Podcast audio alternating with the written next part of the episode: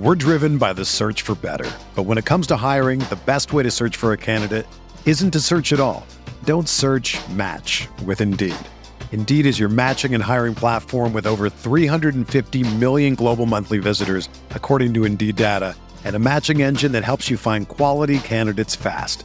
Ditch the busy work. Use Indeed for scheduling, screening, and messaging so you can connect with candidates faster. Leveraging over 140 million qualifications and preferences every day, Indeed's matching engine is constantly learning from your preferences, so the more you use Indeed, the better it gets. Join more than 3.5 million businesses worldwide that use Indeed to hire great talent fast. And listeners of this show will get a $75 sponsored job credit to get your jobs more visibility at Indeed.com slash BlueWire. Just go to Indeed.com slash BlueWire right now and support our show by saying that you heard about Indeed on this podcast. That's Indeed.com slash BlueWire. Terms and conditions apply. Need to hire? You need Indeed. This podcast episode is brought to you by Coors Light. These days, everything is go, go, go. It's nonstop hustle all the time. Work, friends, family expect you to be on 24 7. Well, sometimes you just need to reach for a Coors Light because it's made to chill. Coors Light is cold lagered, cold filtered, and cold packaged. It's as crisp and refreshing as the Colorado Rockies. It is literally made to chill. Coors Light is the one I choose when I need to unwind. So when you want to hit reset, reach for the beer that's made to chill. Get Coors Light in the new look delivered straight to your door with Drizly or Instacart. Celebrate responsibly. Coors Brewing Company, Golden, Colorado. The Timeline is a Blue Wire podcast. Chris Paul avanzando, esperando que sea el último tiro. El que le den la marca es de el señor Clever. Larga distancia de Booker. La metió de tres. La metió de tres.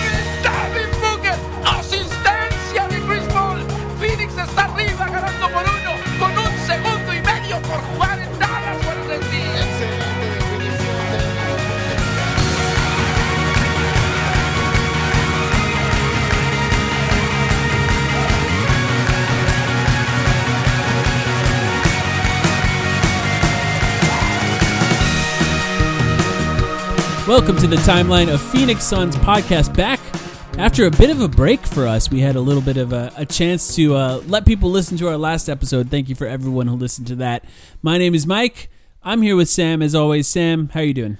Great. We came back at a perfect time, I think. Um, Yeah. A six point win over the Cleveland Cavaliers that was as exciting as it was confounding. And I was joking with you before we hit record here that, you know, a couple of calls go a different way or a couple of shots don't fall, and the tone with which we'd be talking about this game would be different. it would be a lot Yeah. different. Um, but you take the win, you're 14 and 9, and the Suns have won six of their last seven. So all is good. All is good right Mm-hmm. Yeah. now.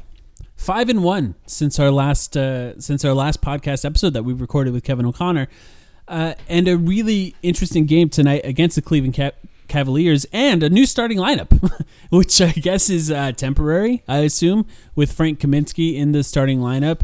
We're for those listening, we're recording this immediately after the Cleveland game, and the Suns won that one against a tough team without Chris Paul.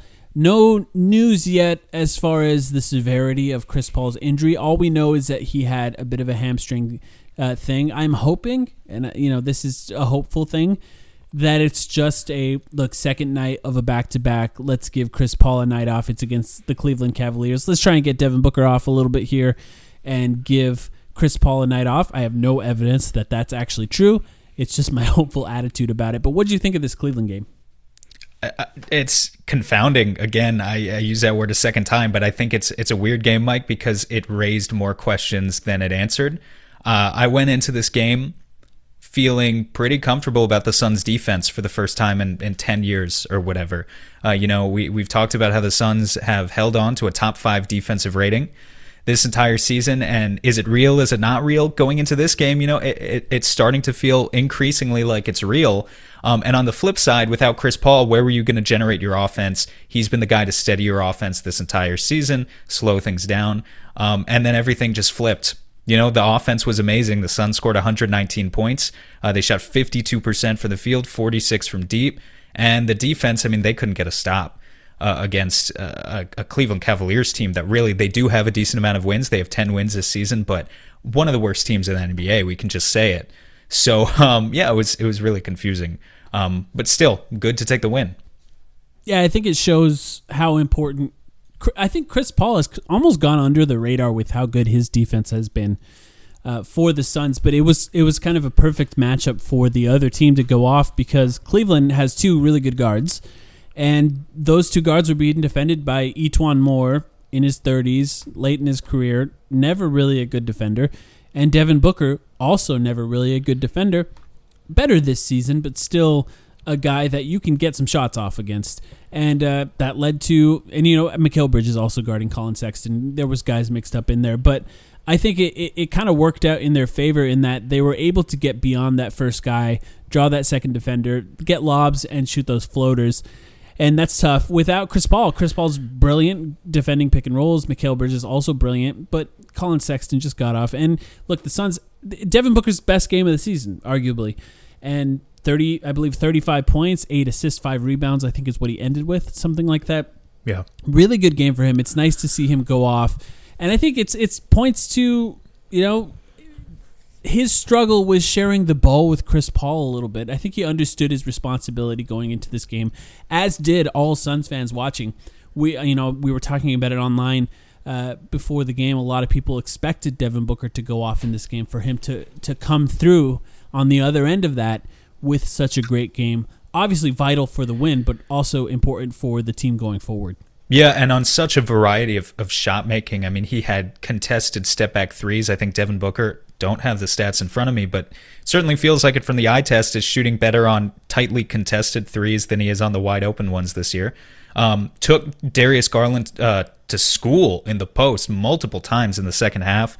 Um, yeah, so he, he hit him with everything tonight. One thing I do think it's important to debunk here you're going to get people. The Suns' offense was clicking tonight in a way that we haven't really seen this season. We, we just haven't seen it. And I think it's tempting for people to say, well, Devin Booker was given the reins. They picked up the pace. Um, I'm looking at the stats here. The box score just updated. And I don't know if you're curious about this, Mike, but, but do you want to guess where the Suns' pace was tonight, or do you want me to just tell you? I'm going to guess like 100. It was 94 and a half. Wow, slower. Possessions was the pace. This was the sixth slowest game, according to the pace stat, for the Suns this season. One of their slower games, even with Devin Booker at the helm. And I just looked at that and that surprised me because it looked like they were leaking out and getting in transition when it mattered, right? Um, but I guess they just did a great job of capitalizing on the few transition opportunities that they got. And overall, especially in the fourth quarter, they sort of bogged down and, and played at the same same slow pace as usual. I guess there were a lot of offensive Here's a question I have. There were a lot of offensive rebounds in this game, particularly for that guy DeAndre Ayton. Are those those must count as fresh possessions, correct? Anytime the shot clock yeah. resets, it's a new possession. So that right that right there might be some of it because Cleveland had 9 offensive rebounds, Phoenix had 14. So if every time a, a guy hits the glass, that's a new possession, which like you're saying, I'm just thinking through it now, but that that must be the case that would definitely contribute to that a little bit. But even so, not the not the pick up the pace kind of Phoenix Suns of old that I think a lot of people are assuming that this game was. Yeah, I agree with that. And well, we should talk about the starting lineup. I know what we're going to do later in this episode. We after 10 games, Sam and I came onto this podcast and each of us pulled around 5 stats and then we just talked about those stats that we've noticed for the first 10 games. We did that again. So after we're done talking about this game, we're going to bring up a bunch of stats and just kind of go back and forth trading stats and talking about what that makes us think about the Suns so far this season. But we should quickly talk about the new starting lineup. I'm not sure how much longer this is going to be the starting lineup. Jay Crowder, uh, apparently a foot injury. Uh, Chris Paul, obviously. I'm including Chris Paul in the new starting lineup. I think hopefully that's just a temporary thing. He's back. I mean, the Bucks game would be nice to get him back against that team, especially with the drop defense that they play. Uh, but Chris Paul, Devin Booker, Mikal Bridges, Frank Kaminsky, DeAndre, and two bigs. Uh, they've before today. This is a, a stat from uh, before today. They they had only played about 37 minutes together, but they have a 112 offensive rating and a 95 defensive rating, which brings them to 16.3 net rating, which is good. Uh, it, it's more it, that doesn't matter necessarily to me because that was mainly like Detroit. They they played well against Detroit, a bad team. You know, if we remember, Aron Baynes and DeAndre Ayton killed the Knicks last season, and that affected the net rating stats for a Baynes uh, Ayton lineup. It's funny how that- you remember that one single game. I remember uh, Julius Randle going like 0 for 12 trying to shoot over DeAndre Ayton in that game. Yeah, yeah. I mean, it's a really good matchup for two gigantic guys in the paint for a guy who just had tunnel vision in the in the paint. That's all he did. Uh, you know that that game did not mean that that lineup worked, but it did work in that one game. And I think you know you can ar- make that argument for this starting lineup. But I'll be honest, I I haven't hated it as much as I could, and I think a lot of that has to do with Frank Kaminsky's ability to move the ball relatively quickly. But what do you think? Exactly. Well, look, we look at the facts. The statistics tell us a, lot of people were angry about this lineup. It hasn't killed them yet. Now, it might kill them in the future. You know, you want to project forward, that's fine. And, and there, there are very clear things that we know Frank Kaminsky can't do. But it hasn't killed the Suns yet. Not in any game. Uh, you just, there's no way that you could scapegoat it. Um, and so, I, you know, talking about how I feel about this lineup, I think it kind of depends on Monty hasn't exactly given us a very clear explanation for why he's doing it. And that's something that matters to me. Because if this is a defensive focus. And I, I when I say that, I, I know he's not talking about, or I know we're not talking about because Frank Kaminsky is a good defensive player. But I'm saying if you're doing it, if you're putting Kaminsky in the starting lineup over Cam Johnson to play big, to match up on teams that are bigger and naturally play bigger, that's a problem to me. And the reason it's a problem is because you want to find your core group of guys. It's one of the very basic things you want to do as a coach. You don't want to adjust your game plan to meet other people's uh, rosters based on the various matchups. You want to find your core group of guys and stick with those guys and not have to make those adjustments in the first place. If, however, on the flip side, if this is an offensive adjustment that the Suns are making and it's purely for offensive reasons and for exactly the reason you said, Mike, because Frank Kaminsky is 0.5. He's 0.5 personified. He puts the ball on the floor. He's, he flourishes out of that high handoff position. He has a fantastic budding chemistry with guys like Mikal Bridges, who loves to cut, guys like Devin Booker, who likes to work the ball inside from the post. Um, if it's for all of those reasons, and if it's because, furthermore, you don't really believe that DeAndre Ayton can do the same thing. He just doesn't have the same sort of vision when you when you give him the ball in the post. So you'd rather kind of have him get out of the way, situate himself for the offensive rebound, and let Frank go to work, so to speak. Um, then I think it makes a lot of sense. And and you know we know what Frank is on defense. He's a liability for the most part. Um, he ruins your switchability that is made in general. I think the Suns such a good defensive team this year. You know, uh, the guards are going to try and attack him. They're going to try and get the switch on him and cook him. But if you can live with that, and definitely the Suns have been for the past few games, I think he makes the offense better. I, I think he just does. And I think it also brings up an interesting question now of Dario Saric theoretically coming back soon. I don't know when. He suffered a setback with a sprained ankle. Um, but is you know he does a lot of the same things well that that Frank does. So would Monty consider switching it up again and not going with Jay in the starting lineup, but going with Dario over Frank, who who does a lot of the same things, but isn't as much um, of a turnstile on defense? Yeah. Look, DeAndre Ayton and Cameron Johnson both do a lot of things that Frank Kaminsky cannot do. But what they don't do is pass very well. Neither of them are great, especially uh, to cutters. Like you, we've seen it time and time again in these games, regardless of if he's coming off the bench or starting. Frank Kaminsky finds Mikal Bridges on the cut. And the way that the Phoenix Suns offense currently works is generally like a horns position for the bigs. That means they're standing around the free throw line area. And the ball is kind of given to them a lot in that area. With DeAndre Ayton, generally he's setting screens for handoffs and he's huge. So that's what he should be doing in that area. But when guys are cutting, he can't really find them because it's not his game. Uh, he's also not much of a driver from that position. Frank Kaminsky, what he's willing to do is find guys who are cutting, or if the big reacts too much to the guard that's going around the screen, he's willing to turn around and drive it to the rim. Yep. Those are two things that are pretty valuable in his position. The other thing is he can screen pretty well. And it's nice to have guys that can screen. Uh, and the Suns tend to not be beaten by offensive rebounds too often. You, you just brought up the stat they they out rebounded a team that started Andre Drummond and Jarrett Allen in this game. So Super impressive, by the yeah, way. very, very good for them to be able to do that. I don't hate it as much as I thought, and a lot of this has to do with how well Frank Kaminsky has been playing, which we will get to. Yep. a little bit later. Uh, do you have anything else on this Cavs game? No, I mean, I just just with what you were talking about, I don't think it should surprise us all that much that Monty, the the guy who, if he's stressed anything else, or if he's stressed anything in his tenure with Phoenix so far, it's 0.5. That's his thing.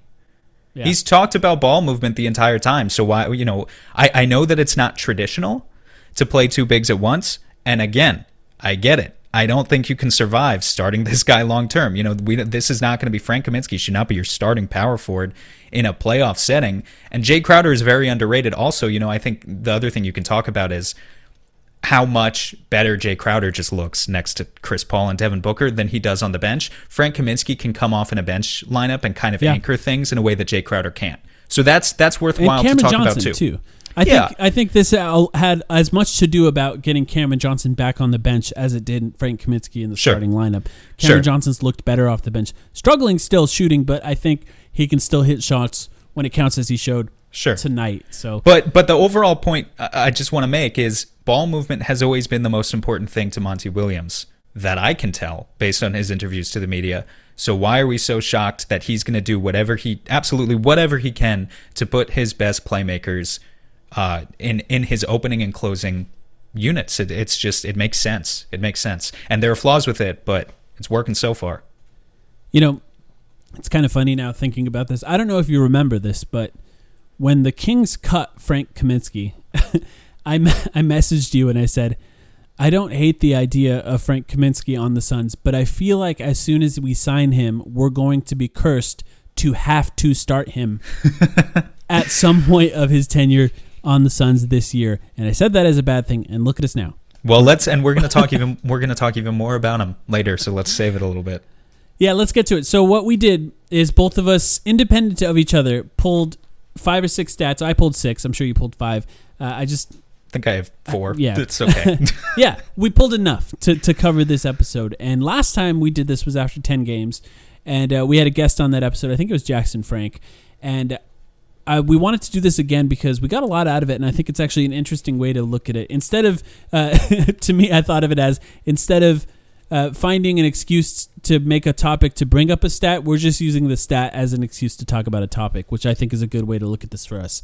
Um, we like stats. We're a podcast that enjoys stats, and uh, let's talk about them. So We like to we like to get into the stats though. We don't just read. I, I like to think at least No. that we're hopefully all you're getting more out of it than us just reading numbers off a off a page as if we're calculators. I, I like to think we do an okay job of, of actually explaining what they mean. But we'll put that to the test in this episode, and you can be the judge of that, I guess.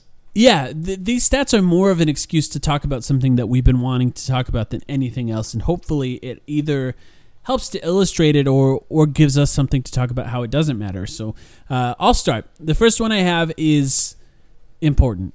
The first ten games uh, on off stats, Chris Paul and Devin Booker sharing the floor together. The first ten games of the season, they were minus twenty eight, meaning Wow. the Suns were outscored with Chris Paul and Devin Booker on the floor for the first 10 games of the season. In the eight games since that they've played on the court, they are plus 18.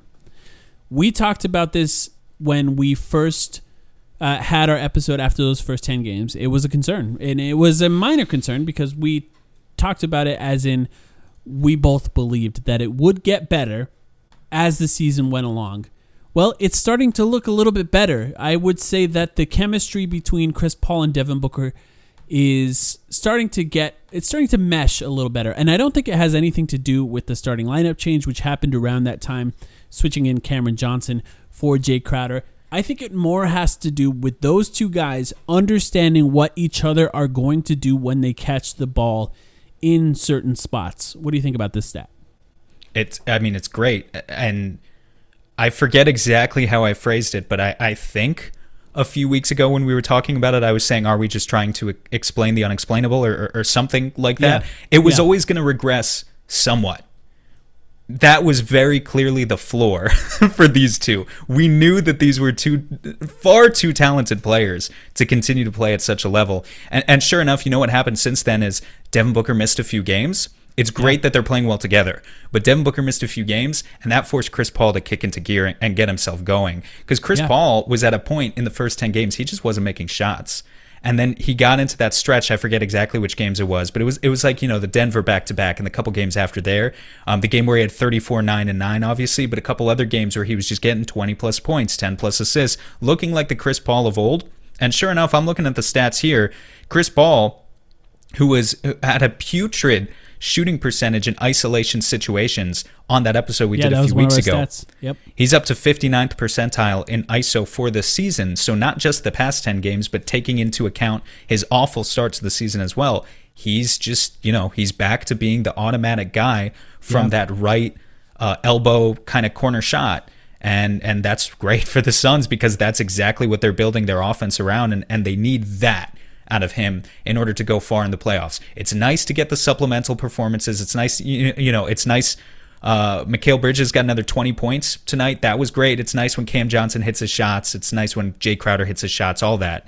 But if Chris Paul's not doing Chris Paul stuff, this team just doesn't go very far. So uh, I, I think it's great evidence that that him in particular is a guy who woke up over the past 10 games. Booker has had his moments too, but uh, but Chris Paul especially, I think, has been the best player in the Suns now uh, this season. I'm prepared to say that. Yeah, I I don't think that's can that really can be argued. There's just when you brought up the isolation stat alone, I guarantee people listening to this podcast can just picture a, bu- a bunch of those uh, shots that he's made because there's been a lot of really impressive ones that he's made in in isolation. There were games where it was all we can get offensively, where we needed him to do it, and he did it over and over again. And I actually do have a specific stat about that too that I'm going to bring up in a little bit. But I think a lot of it has to do with just the two guys, and I don't, I, you know, I'll give credit to Monty too because credit credit can go to the coach in scenarios like this too. Uh, but uh, Chris Paul's not Ricky Rubio. Uh, He's Ricky Rubio was willing to shoot on the catch and shoot. Chris Paul isn't, and that means that not only does Chris Paul need to understand when to shoot that a little bit more, but also Devin Booker needs to understand what happens when he passes to Chris Paul uh, in that scenario, and you know, vice versa. Devin Booker likes to get the ball in certain areas. Chris Paul started to understand that. I think a few different plays were added in. There was a little pitch play that you posted a clip of on Twitter uh, where they were getting some layups at the rim, and those types of adjustments I think mattered a lot. And and you know just hitting shots that you normally make also matters, and I think there was some of that there uh, too. But uh, what's your what's your first stat? Uh, I didn't order them. Let me figure out what my first stat is. Let's start with DeAndre Ayton. I think Okay. this would be a good time to, to shoehorn him into the conversation. So DeAndre Ayton, the first 11 games of the season, he's played 23 games now. So I'm going to frame it as like a first half, second half. His first 11 games of the season, he averaged 2.9 offensive rebounds per game. It's pretty good. His uh, 12 games since then, that includes the stat tonight, since it updated, 4.8 offensive rebounds per game. And for some context there, Clint Capela currently leads the league uh, with four exactly that 4.8 offensive rebounds per game. Um, it's our friend David Nash a couple weeks ago who said uh, you watch DeAndre Ayton closely under a microscope, and you can just tell that the games where he comes out with you're not necessarily forcing stuff to him. N- Not that, you know, sometimes they get points forcing stuff to him, but for the most part, the games where he comes out in the first quarter, two or three early offensive rebounds, it sets the tone for everything else. And, and you Yeah. can just watch it open Yeah. up the rest of his game. And and if DeAndre Ayton comes out with that motor and that energy and he has a couple of early offensive rebounds, he's going to have a good night. And increasingly, we're seeing that over the past 10 games. He has gone from a guy who we've always known has the talent to be one of the best offensive rebounders in the league and has been one of the best. Uh, but the way he's playing right now over the past 10 games, um, he, he looks like he is the best. And, and especially, I loved him giving Drummond a taste of his own medicine tonight. Eight offensive rebounds against Andre Drummond. Are you kidding me? Like that's that's amazing. That's that's fantastic. Uh, even in a game where Devin Booker had 36 and 8 and Mikal Bridges looked amazing, you know, we still need to reserve some time for talking about just how critical that was of DeAndre Ayton saving all those uh, those second chance points and extra possessions for the Suns because they wouldn't have won without it. So Yeah. yeah, I, I want to give him some respect for that. Offensive rebounding is one of those funny things where people don't really uh, people take it for granted frankly I, I mean they don't realize what they have until it's gone and until one season you're starting tj warren and alex len next to each other and you can't you know you can't grab a rebound to save your life and uh, how far the Suns have come from just a couple of years ago where they were routinely out rebounded by other teams by, by 10 or 15 boards a night um, is really impressive, and, and it's all thanks to to Da. Just as long as he comes out with that energy um, and that engagement. Yeah, I think two things have led to that. I think in the last few games, I feel like they have found the right role for DeAndre Ayton, where it's not necessarily uh, giving him the ball on the post over and over and over again. Because DeAndre Ayton can score 20 points without doing that. It's it, he's he's very capable of doing that. That means rolling hard, getting offensive rebounds. I think it's a huge part of that because he can put it back up. He's also done a good job of finding shooters on those offensive rebounds if there's two guys surrounding him, which is important. There's obviously a balance there. Find the right time to go up for the shot, find the right time to pass it. That comes over time. I'm not worried about that at all there has to be more of an effort for him to look at those offensive rebounds, and that's coaching. A big part of how the Suns were playing early this season was stopping transition, the other team's transition offense at all costs. And that means not a lot of offensive rebounds. There's, there's a balance there. That means he's running back to play transition defense. Very, very important. Uh, but he's so good at offensive rebounding, it seems like they've changed that focus a little bit in that they're making sure that he is able to do one of his best skills, uh, by allowing him to find the right time to attack in the offensive boards and find the right time to run back in transition. It takes other guys to help, and I've noticed it a few times in this game. Uh, it's it's a little harder for a guy like Cameron Johnson when DeAndre Ayton's fighting for that offensive rebound, and say another like today, there's two centers on the court for the Cavs, another yep. center's running down the court. Somebody else has to help out under that rim maybe two guys to make sure that you can't capitalize there. And I, I thought they did a really good job of that tonight, as bad as the defense looked in stretches. Uh, it takes other guys to help out to make sure that that works. Absolutely. Uh, the other thing is, I don't think they're running as much for him, uh, which is good. I think in a lot of cases because you know a lot of the Suns' plays have options that include DeAndre Ayton rolling to the rim. That means get him the ball if he's open. But if he's not, if it opens up a shooter, give it to that shooter. If it opens up a mid range shot for Devin Booker, he's going to take it. You know, there needs to be options all over the court. That's point five. It's not necessarily focusing on one specific option over and over and over again until maybe the shot clock's winding down. And that means he's got to fight a little bit for points. And I think that's actually good for him. He's near the rim a lot more. He's yep. not necessarily fighting for post position as much as he was in, say, the first 10, 15 games in the last few. I think it's more been about him in that dunker spot and finding ways to get the offensive rebound. So I think those are the two things that led to that. What do you think? Yeah, I I agree with all of that. And again, like when I talk about uh, the aggression on the glass seeping into other areas of his game, tonight's the perfect example of it because you had trees in there defending him. Jarrett Allen and Andre Drummond for DeAndre Ayton to be as aggressive as he was in finding lob opportunities with Devin Booker when, let's be honest, Mike, like we've watched these guys, we've watched every minute they've played together this season. It has not always seemed like Devin Booker has had a ton of faith in DeAndre Ayton when he has a lob. Like he, yeah. he could throw lobs to DeAndre Ayton much more often than he does. There's a reason for that. Some of it is is Ayton's fault, some of it is Booker's fault. And, and you yeah. know, I'm not here to lay all the blame on either party, but we just know it is what it is. Chris Paul seems at this point in the season much more likely to throw a lob to DeAndre Ayton than Devin Booker. So for Booker to go out tonight and you've got Jarrett Allen and Andre Drummond, two giants patrolling the paint, to feel confident enough to reward his big man to throw up those passes. It helps that they were good passes tonight. They're not always good passes. Um, it was it was it was awesome to see that as well. Um, you know, it's just his teammates rewarding Da for the effort on the glass, and, and it really seeps into other areas of his game and, and makes the Suns better in several different ways.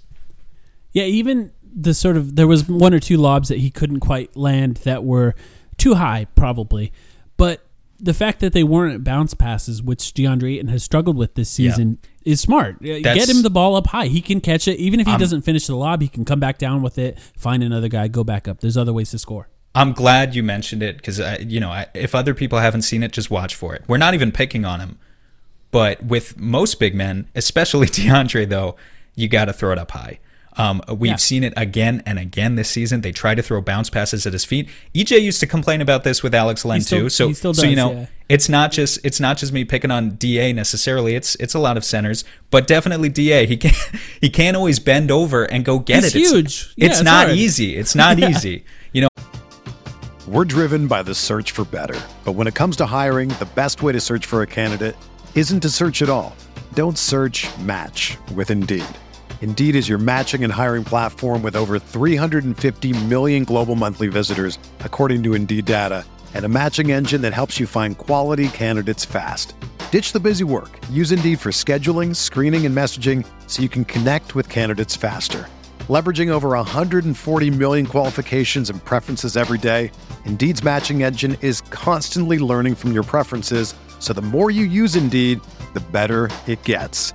Join more than 3.5 million businesses worldwide that use Indeed to hire great talent fast. And listeners of this show will get a $75 sponsored job credit to get your jobs more visibility at Indeed.com slash BlueWire. Just go to Indeed.com slash BlueWire right now and support our show by saying that you heard about Indeed on this podcast. That's Indeed.com slash BlueWire.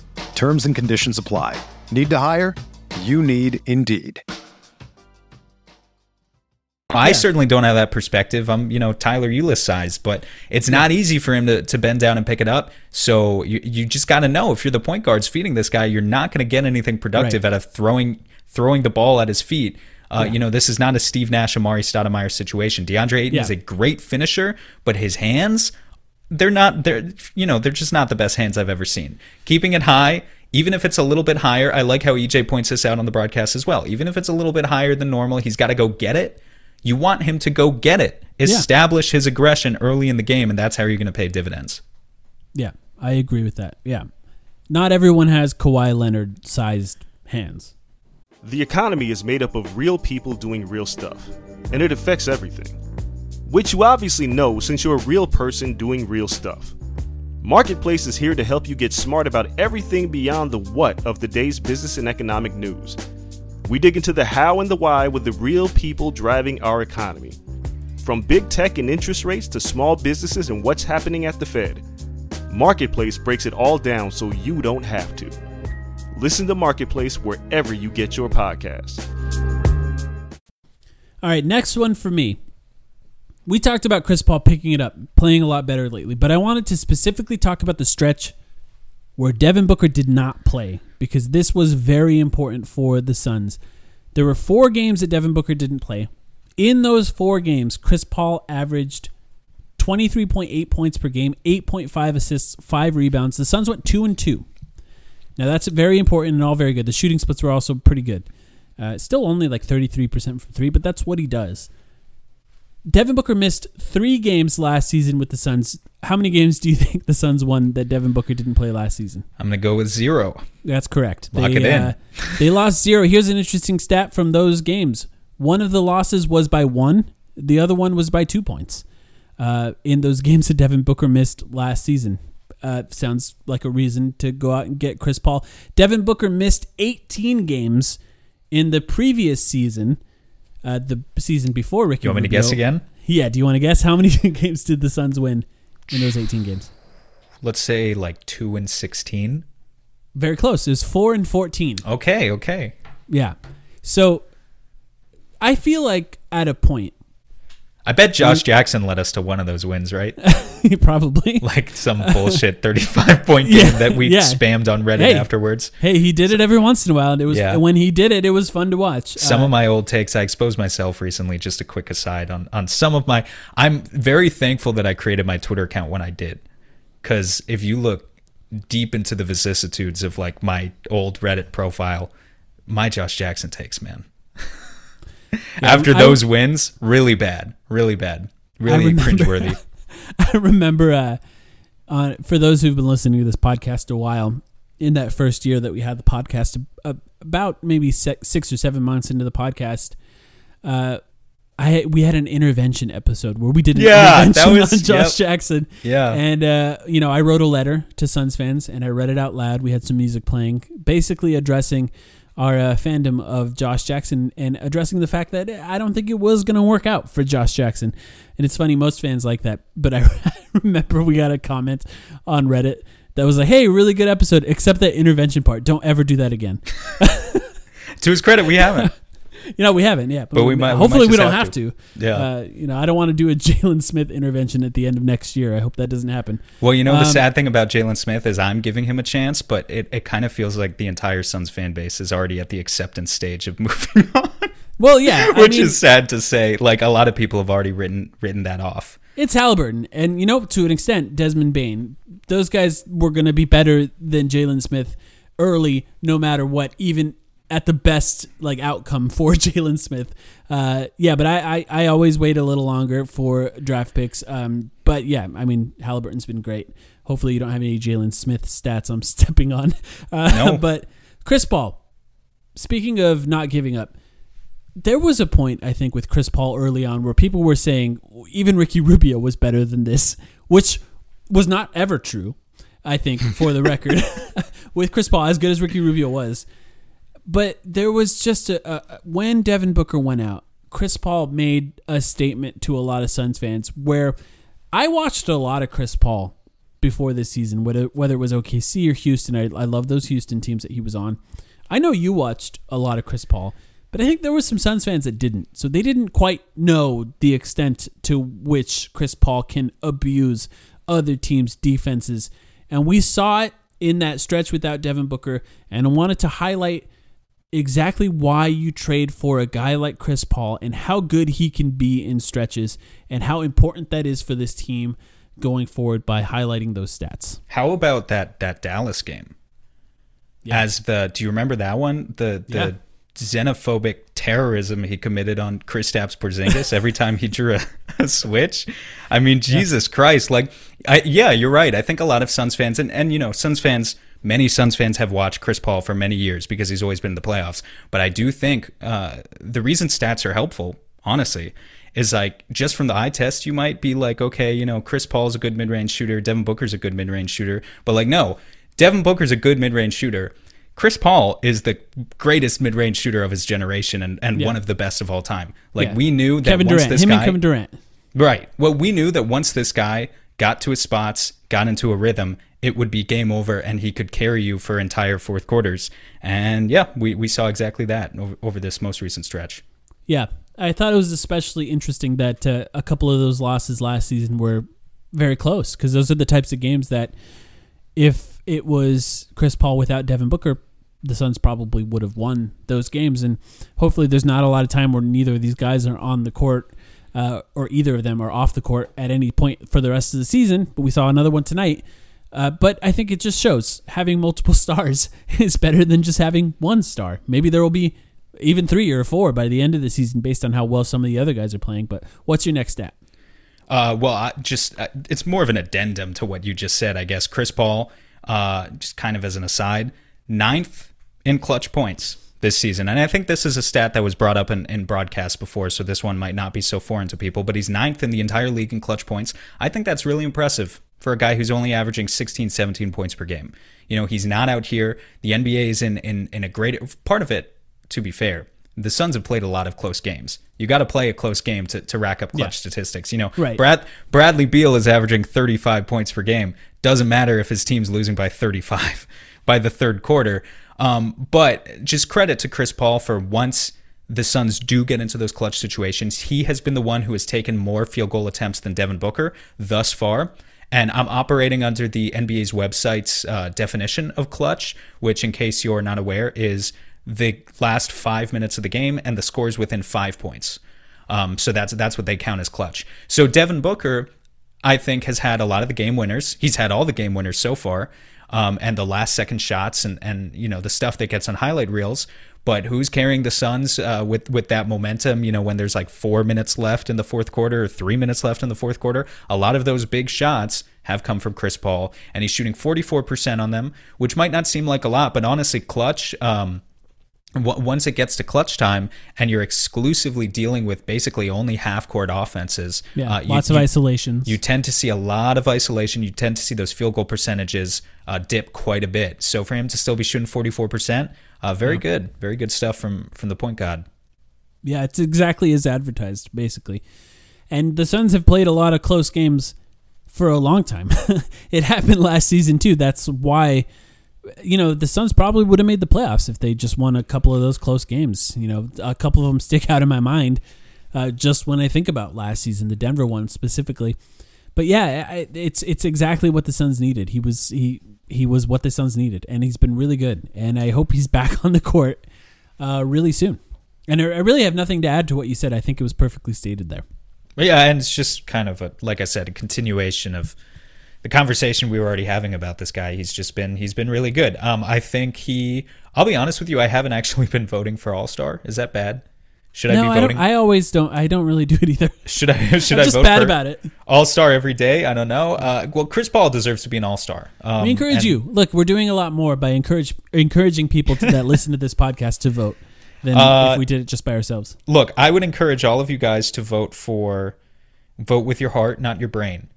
Um, I so you know that like you know if you want to vote Langston Galloway for All Star, by all means Yeah. go ahead. I love that dude. By the way, Mike, we're getting on a lot of sidetrack conversations here today. I That's guess what- that's, that's what, what we happens. do. That's what happens when you don't plan a lot of structure in your episode. We haven't had, and now I'm kicking myself because I haven't haven't brought up any stats on him. We haven't had the great Langston Galloway versus Abdel Nader debate of 2021, which I feel like we're on opposite sides of the debate. So we do need to do that at some point. We're really we'll- not. We'll plan it out for next week. We're really not on opposite sides of it. Here's what I think: they both should get minutes, and they. I think they functionally play a different position, so I think they can both get minutes. So that's kind of where I fall on that debate, I guess.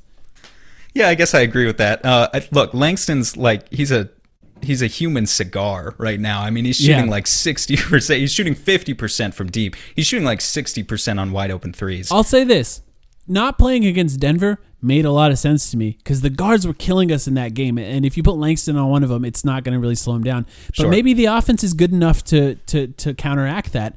But I think to an extent, playing Abdel Nader in that game and trying to give him a game where he gets enough minutes to get into his right rhythm made sense, and he played really well uh, Yeah. after that. So Uh, you know, He does some stuff really well. I mean, I like his aggression. I like the, the way he attacks the basket.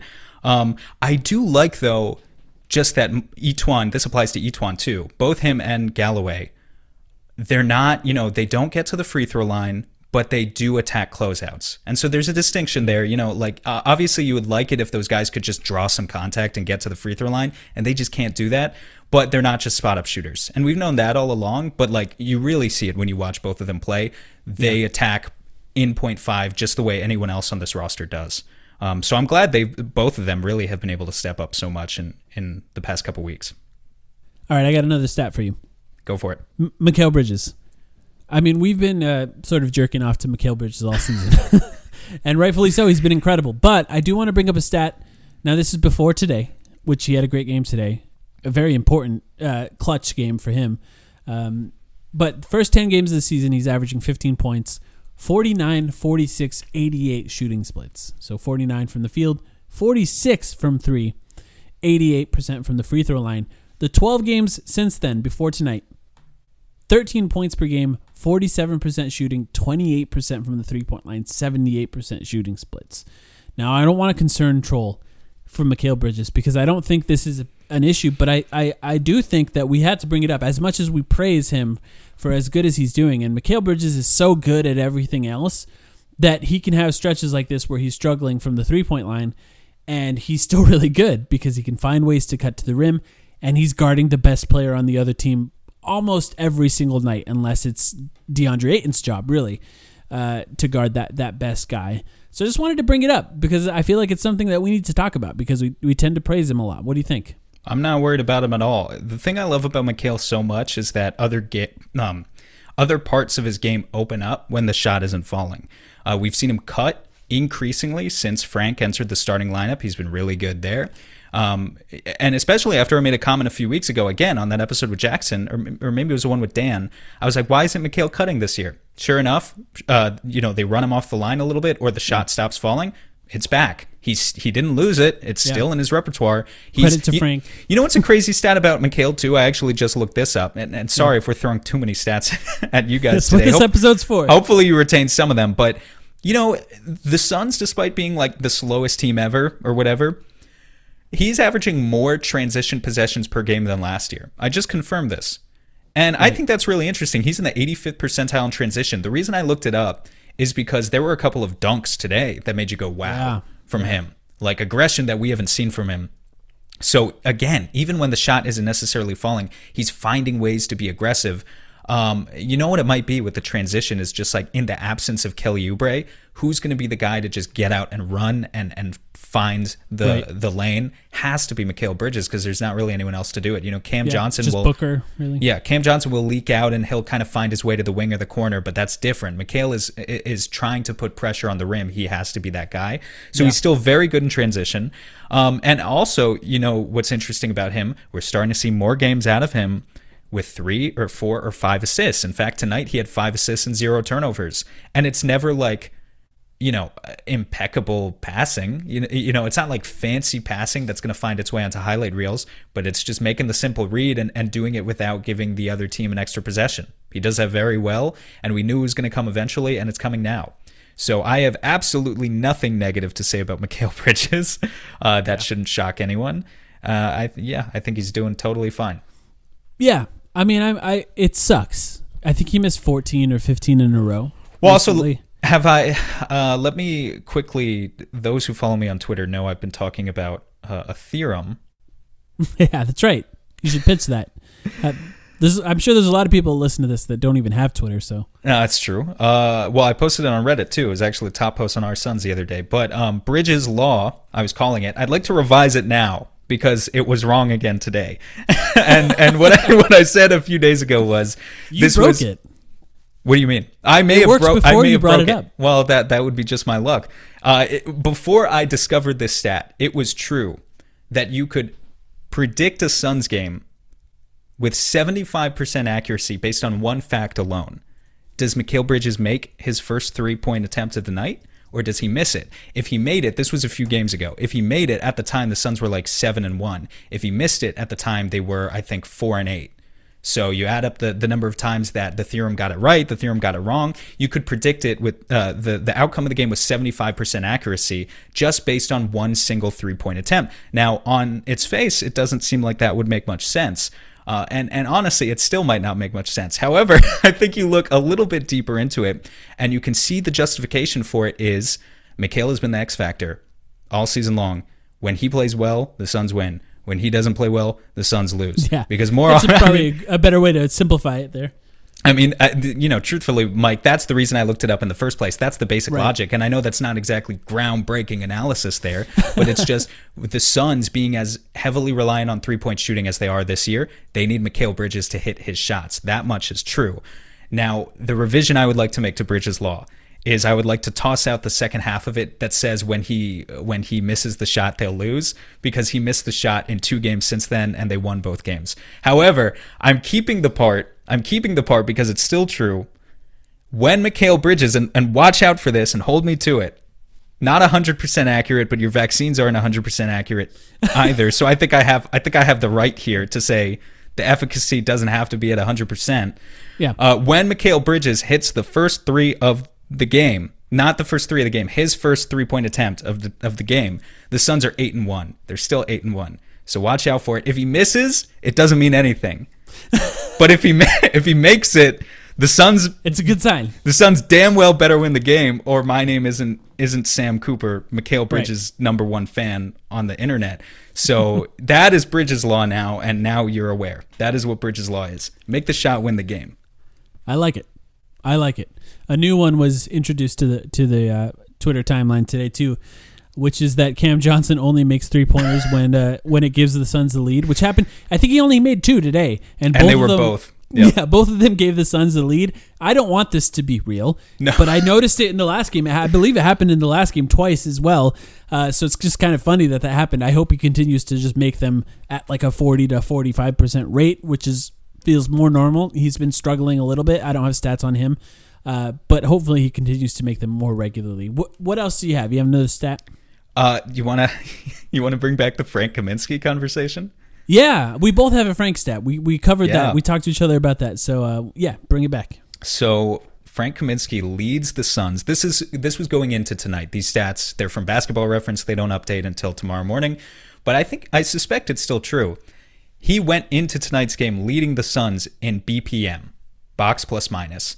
Um, now, to explain what that is for those who don't know, box plus minus has nothing to do with a traditional box score and the plus minus that you'd find. It's an advanced stat offered from Basketball Reference. If you've heard us talk about VORP, before. It's very similar to VORP. The only difference is that BPM is a per minute stat. It's you have you can have a great BPM even if you've only played 10 minutes in a season, whereas VORP is a cumulative stat.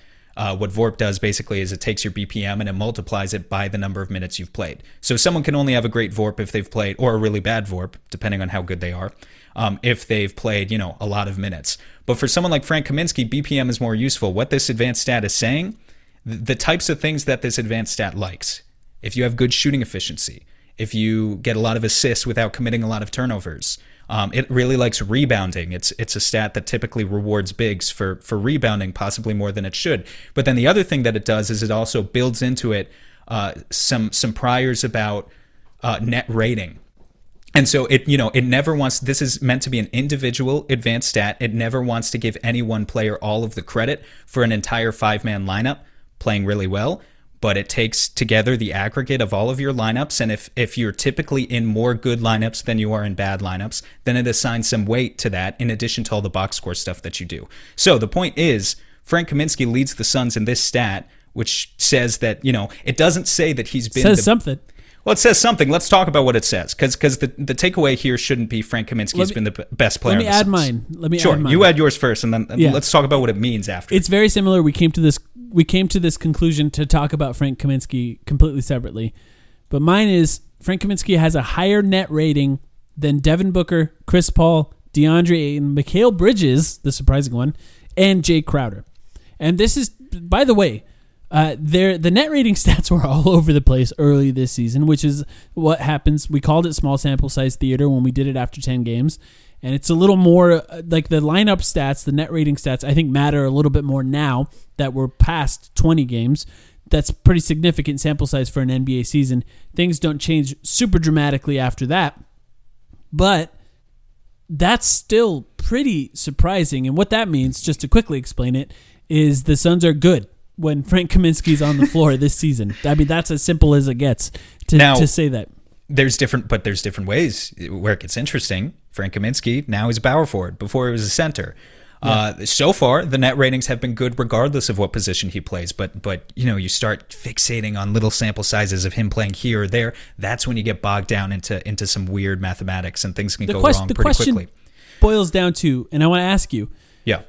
Is Frank Kaminsky good this season? Yeah, well, so that's what I want to address. what do we take? Because because a lot of people, people who aren't you know math people necessarily, they're going to take a stat like that and they're going to see you know Frank Kaminsky leads the Suns in BPM. They're going to say, well, that's fucking stupid. I can see the game with my eyes. Obviously, And they're he's not right. the best Suns player. You're right. right. You're right. Yeah. If that's your takeaway, you're right. The the takeaway here isn't that the that Frank Kaminsky is the best player in the Suns. He's Yeah. not. The takeaway is that the Suns got a player that they already had last year for a third of the price that they had him for last year. He's playing better, maximizing his minimal role. He's been uber efficient with the limited shot opportunities he has. He's been uber efficient at finding players for assists without committing turnovers. He's I mean He gets to the line. I know he's a meme, and the reason I want to bring this up again, it's not that Frank is the best player in the Suns, but it's that Frank is kind of the ideal role player right now, and I think it's about time that he deserves the respect on his name Oh no! That he. I mean, it's just it's just true, and and I think honestly, you know, we're at the point where Dario Saric is coming back soon. yeah. Again, he suffered a setback with a sprained uh, sprained ankle. Before that, he had COVID. A lot of Yeah. guys we're seeing around the league, they come back even after they're cleared to play because they've recovered from COVID. Supposedly, they're not the same, at least not instantly. Frank's good right now, man. I mean, like there's there's a, a significant chance I think that Dario, you put him back into the starting lineup. Dario Saric is a better player than Frank Kaminsky in the long Yeah. run. Yeah. Hundred percent. I, I believe that. I just put out, you know, a few weeks ago, put out that ten minute video on Dario. Wouldn't have done all that work if I didn't think he was a great player and and and great for the system that the Suns are trying to run. But in the short term, is Dario immediately going to be better than uh, what Frank is giving the Suns right now? No, not necessarily, because Frank has we actually been good. Yeah. I mean, uh, he could be, but but I'm saying it's just not a given because Frank has actually been really good. There are a lot of memes out there. There's a lot of jokes, but but you know what? He's been good, and I'm not afraid to say it. And I know some of you out there aren't aren't afraid to admit it either. Frank Yeah. Kaminsky has been good. There were there were uh, chants in the arena tonight for Frank, the, Tank, after Yeah. JaVale McGee got ejected in the early fourth quarter, and it is it is about time that we paid some respect. Uh, Honestly, that's that's that's all this boils down to. I am at the point where I look forward to Frank Kaminsky minutes. I didn't that's even a go confession. I feel like that's a confession from me now because he's he does things that are kind of fun to watch. He went behind his back on JaVale McGee, spun around his his right shoulder and hit a hook shot in JaVale McGee's face, which eventually led to, by the way, later in the game, JaVale McGee getting so angry at Frank Kaminsky that he was ejected from the game. A player getting ejected from Frank Kaminsky making you mad is hilarious on its own, but a highlight of him going behind his back is just objectively fun. And his ability to find Mikal Bridges on those cuts is also fun. They, they clearly play a little. There was a play in the last game against Boston where they passed back and forth to each other four or five times before Mikal Bridges found found a shot at the rim that went in, or it was a, a Frank Kaminsky three, one or the other. His effectiveness will go down if he stops making the three pointer, especially Of in the course. lineups that he's playing with DeAndre Ayton, which Yeah. can easily happen at some point. But he has found ways, and this is credit to Monty for trusting him in the way that they trusted Dario Saric. He has found ways to be effective beyond just the three pointer falling, which is what he was doing last year. And I give him credit there. Even his defense, for as bad as it can look at times, is still better than it was last season. And uh, I think, you know, he deserves credit for the work that he put in. And the, the team deserves credit for putting him in the right position to be successful. And I think at this point, even when Saric comes back, I think they have to find a way to play both of them if it works, which I think it might because they're both so good at moving the ball at this point. There could be some interesting minutes with both of those guys on the floor uh, going forward. But yeah, You I don't know. I'm surp- surprised as anyone that we're talking about this. Well, broadly speaking, the Suns have a lot of guys on like minimum contracts who aren't going to be back next year. But every single one of them is an NBA player, except maybe one guy. Yeah. I'm not gonna not gonna throw under the bus, but uh, other than him, I think everyone's in. You know, I don't know if the Suns are gonna bring Langston Galloway back. I don't know if they're gonna bring E'Twaun Moore back. I don't know if they're gonna bring Kaminsky back. Far in the future, far in the future. We're worried about the playoffs for now. Um, but these guys, they're fulfilling their roles. They're doing exactly what they were brought in to do. That next man up mentality. They step into the starting lineup when they have to, and they contribute. And uh, yeah, it's it's really refreshing to have a bench that just does not blow leads. It really does. It really doesn't blow leads and keeps the Suns in position. Often builds on leads, honestly, and keeps the Suns in position to to eke out close wins in the fourth quarter. Yeah. You know, it's kind of funny. We talked about um, the Suns staggering the star players. Well, they did that today, but it was Frank Kaminsky and DeAndre Ayton. Somehow they they they started two of their best bigs and found ways to keep basically one of them on the floor at all times. Damian Jones only played two minutes, I think, in this game. Uh, but it's just kind of funny that they're staggering Frank Kaminsky and DeAndre Ayton at this point. They You know, started them together. They ended the game together, but they still both one of them was on the floor basically at all times. That just made me look it up. Ayton played 38 minutes and 37 minutes in two Yeah, nights. how about each one more? Like forty minutes basically. Jeez. Yeah, and he was good. Wow. Yeah, he was good. 40 minutes, man. He's a veteran, man. I've been saying, you know, a, a lot of it is, well, it's kind of an interesting conversation about, you know, what we never talked about. We talked about the starting lineup in reference to Frank starting, but we never really talked about um, Monty could have gone a lot of different ways tonight. Yeah. You know, it didn't Yeah. have to be E'Twaun Moore. And E'Twaun Moore w- wouldn't have been my choice. He played great. He played out of I his think he's the best fit if you just look at those five players because Devin Booker clearly likes to play with another person capable of creating shots. yeah, I mean, yeah, I guess that's not Jevon. That's definitely not Jevon. That He's- might it's be not. might be Jevon's struggling Galloway. to even make his own now. might be Langston. He can Langston's kind of do okay, it. not much of a passer, but yeah. Yeah, it's it's just like you know, what I guess what it makes me think about Monty in, in trying to analyze exactly what his tendencies are is does he have a would you describe Monty Williams as having a lack of creativity or an abundance?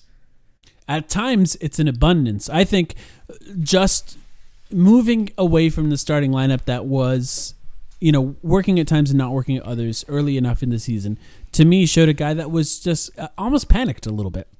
And just, it wasn't something I think that needed to happen. I think a lot, now looking back on it, it's something I was talking to you about online uh, privately, but I have come to the conclusion in my mind that it was more about putting uh, Cameron Johnson in the starting lineup to make Devin Booker more comfortable, closer to the lineups that worked in the bubble, because Devin Booker was struggling to get off at the beginning of the season. Obviously, not something that Monty Williams is going to admit to publicly. He's not going to say, "I made this change to help my star player get play better." But I think it was that. I, I, I absolutely think it had a little bit more to do with that. Try to make him more Yeah. comfortable. I don't think it. I don't think that worked uh, in that way. It's just more time playing with Chris Paul. I think is what did it over time. Right. But yeah, I think there are times where he he makes moves that I would consider a little bit panicky. But you know what? I'm not an NBA coach. I'm not there in the practices. I'm not there in the film rooms, and they see things that I don't. So Yeah, and, and the more the more thing kind of just struck me as uh, interestingly traditionalist. Uh, I mean, obviously, already starting two bigs together is traditionalist, regardless of what Frank can do for point five. But then when like E'Twaun Moore is already your backup point guard when he shouldn't be, he's a shooting guard. Uh, and then it was like Chris Paul went out, so instead of defaulting to point book, which Monty very easily could have done, and I don't know if it, I don't know if it would have swung the result tonight. I don't know if it would have been better or worse. E'Twaun was great. He he really was. Um, but yeah, I just I just I just wonder about that. Like I think a lot of Suns fans would have liked to see Point Book tonight, and I thought it was interesting how Monty relied on just taking the next closest thing to a point guard he could find and, and shoving it in there next to Booker instead. yeah. All right, I got another one. Let's see. I'm out, so whatever you got left is Okay. what we got. Uh, the Phoenix Suns pace for the first 10 games pace by the way is measured per 48 minutes. It's it's basically the amount of possessions you have in an average game. 97.35 in the first 10 games. That was around the time that Monty Williams said that they need to make an effort to speed it up a little bit. Uh, the pace since then 97.62. Almost exactly the same. Almost little bit. exactly the Well, same they sped it up a little bit. a tiny, basically a third of a possession faster in that time. But it's not really bothering me that much. What well, it think? wouldn't it wouldn't bother you when you win games. when you win And games, yeah. It wouldn't bother you when you win games, and it wouldn't bother you because the entire time, guys, we've known about they're in the long haul here. When I talk about the long haul, I'm not talking about five years from now. I'm talking about the playoffs this year. Uh, that was the strategy: is give Booker and CP3 a few months to mesh. Maybe it's going to lead to some early season losses that lead to Suns Twitter meltdowns, but uh, it, it's going to make you a stronger team theoretically in the playoffs when all teams are trying to rely on that brand of basketball. That was always that was always the plan. We we we knew the plan going Mm-hmm. into it. So again, we shouldn't be surprised. Yeah, there are times where I feel like they could speed it up, but, but I think that pace sure. can be pace can be a little bit deceiving. Uh, one of the things that I think this team has gotten pretty good at is making six or seven or eight passes in a single possession to find the right shot, even if that shot is coming with a few seconds left on the shot clock. And that that generally slows down your pace as well. It's not just necessarily about walking the ball up. It's about taking the time to find the right shot, and they're willing to do Right. that. A lot of the reason that the pace is slowed down to what it is at is that Chris Paul is willing to walk the ball up as slowly as possible and uh, get a get a screen with 15 seconds left on the shot clock, and then move the ball a few times to get the right shot. That's the main reason it's as slow as it is. But so far, so good. I think they're finding the right balance of, of ways to do it right. The right guys are getting transition buckets. You talked about Mikal Bridges being one of those guys. Devin Booker needs to find ways to attack a little bit more on that on off transition. But in a And way, Ayton, and Ayton's the big too. guy I look at with that stuff Yeah, too. When he's yeah, running the he's floor, he's run. dangerous. he's Just because it's such it's such like not that he should be leading the league in transition possessions or anything, but it's just when he does it, we know he's dangerous. So yeah, guys who to dribble more tend to lead the league in transition points. It'd be tough Right. for, you know, somebody has to get him the ball. Ultimately, that means that- Exactly. that, onus falls onto someone else. Uh, but you know, it's it's it's gotten. I would prefer that they were a little bit faster. I think they're they're like 27th or 28th in the league right now in pace. But I do think that they are when the playoffs begin, they're going to be one of the teams that is prepared more for that style of play than other teams are, and and that's probably going to be good for them in the long run. But do you have any other thoughts on that? No, I I think uh, I'm feeling pretty comfortable with it. But you know, I think it's easy to feel comfortable with it when you're 14 to nine and you've won six of your last seven. Yeah, And that's thought- the last stat, right? The Suns are 14 and 9. yeah. I, well, I thought it was funny what Zach Lowe said on his most recent podcast. He had Kevin Pelton on, and maybe it wasn't his most recent podcast anymore. It was last week. Um, and he they talked about the Suns, and he said, you know, it kind of feels like in the Western Conference right now, every team is two games away from disaster. So the Suns got the Bucks and the Sixers coming up, and if they don't get some uh, important key pieces back into that rotation, talk to me after the uh, talk to me after the next two games. Yeah, that's right. Bucks on Wednesday. We might do a podcast after that one, depending on how it goes. Uh, 76ers on Saturday. And there's fans in the building now. I think those are, I think there's home games for the next four games. So Yeah. that could help a little bit, I think, for some of those games. Shout out to the Suns fans that are willing to go there. You're brave. Uh, but a good stretch for the Suns. It's nice to come on and talk about the Suns after I mean, they won six of the last seven games. They're 14 and 9 solidly. Well, I guess you could say solidly. Fourth in the Western Conference. I will say the Spurs are 14 and 10, and they just they're playing really well. The Spurs are four. The what? Yeah. What? beat- I haven't checked the standings in a few days. That they're what? They're 14 and 10. They just beat the they just beat the Warriors tonight. Holy and shit! And I believe that got him to. I believe, unless something I'm looking at is wrong, but I'm looking at NBA.com. No, you're so- right. And the Blazers are 12 and 10, and the Yeah, are. I everyone's hate this. right there. I hate this And- conference so much. Yeah, I mean it's fascinating to see the Jazz at 19 and five. Like, Dude, like, how funny is it? The Thunder, or like, everyone was like, yeah, this team's going to tank. They're going to be so awful. And they are bad. They're bad, but they're 10 and 13. Yeah, they can go on a five game win streak and be in the playoffs. Easily. 10 and 13 is like what the Suns were this time last year. and we thought we Yeah. were competing. And that's the 14th seed in the Western Conference. yeah, It's just, it's just, uh, it's insane. it's a wild ride. It's in a way, every year.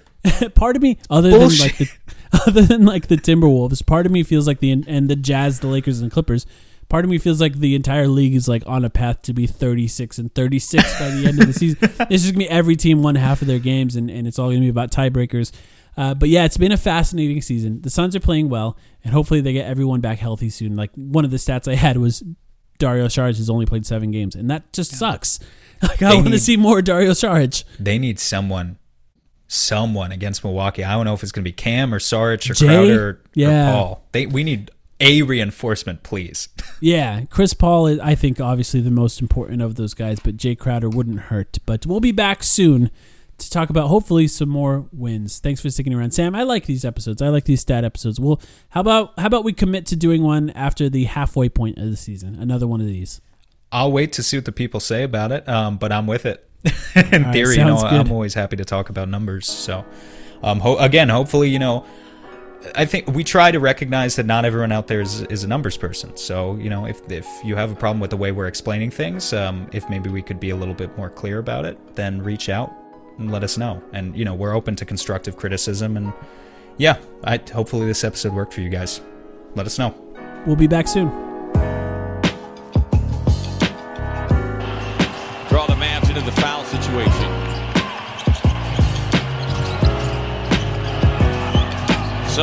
Booker for the win. Yes! But 1.5 on the clock. Sugar Ray Leonard, Roberto Duran, Marvelous Marvin Hagler, and Thomas Hearns. Legends, whose four way rivalry defined one of the greatest eras in boxing history. Relive their decade of dominance in the new Showtime sports documentary, The Kings, a four part series premiering Sunday, June 6th, only on Showtime. Whether you're a world class athlete or a podcaster like me, we all understand the importance of mental and physical well being and proper recovery for top notch performance. That's why I'm excited that Unifyd Healing is sponsoring this podcast. Unifyd Healing is a new and super innovative global network of wellness centers powered by Energy Enhancement System, or EE System. If you haven't heard of the EE System, you'll want to listen up. This technology promotes wellness, deep relaxation, purification, and rejuvenation. At hundreds of locations across the globe, access to a center is easy and affordable. Interested in experiencing the EE system technology for yourself? Go to unifydhealing.com slash bluewire to learn more and find a center near you. That's U-N-I-F-Y-D healing.com slash bluewire. No material or testimonials on the Unifyd Healing website are intended to be viewed as medical advice or a substitute for professional medical advice, diagnosis, or treatment. Always seek the advice of your physician or other qualified healthcare provider with any questions you may have regarding a medical condition or treatment and before undertaking a new healthcare regimen, including EE system.